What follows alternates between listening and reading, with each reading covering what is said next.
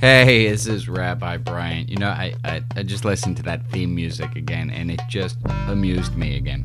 Um, all right, today I want to talk about a topic I've talked about before. The topic is a spiritual barometer. Spiritual barometer. Let me explain how this works. A regular barometer uh, works on pressure. It lets you know what the outside pressure is so you can have an idea how to predict the temperature. Spiritual barometer is something. Um, kind of like an oil gauge on your car that lets you know where the oil is or what needs.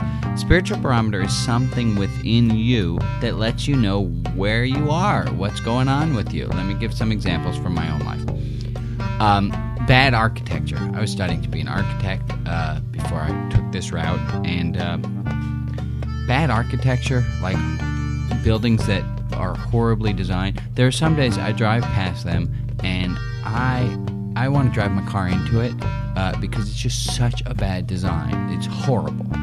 And there are other days where I drive past something that is equally as ludicrous, and I just find myself laughing hysterically. Like, what were they thinking to build that? Um, similarly, um, there are certain people in my life, um, and they can act in a certain way, and I want to kill them.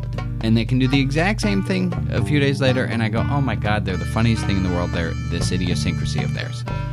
That's a spiritual barometer. A spiritual barometer is that kind of thing that lets you know where your spirit's at.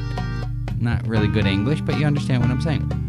Um, if you get more offended by blank on a given day than you do on other days, it's just a way of knowing what's going on with you. It's not really about blank, right?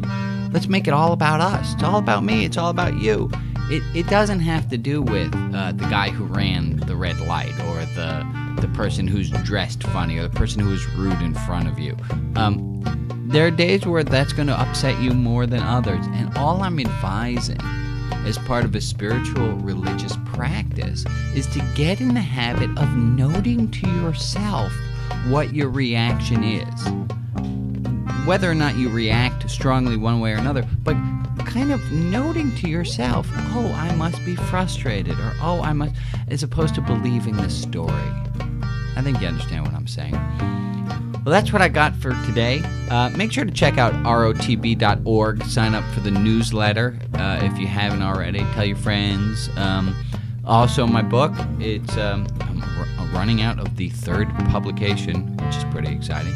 Um, it's pretty cool. And uh, go to YouTube, Rabbi Brian. You'll see an interview of me talking about the book. Well, that's all I got for today.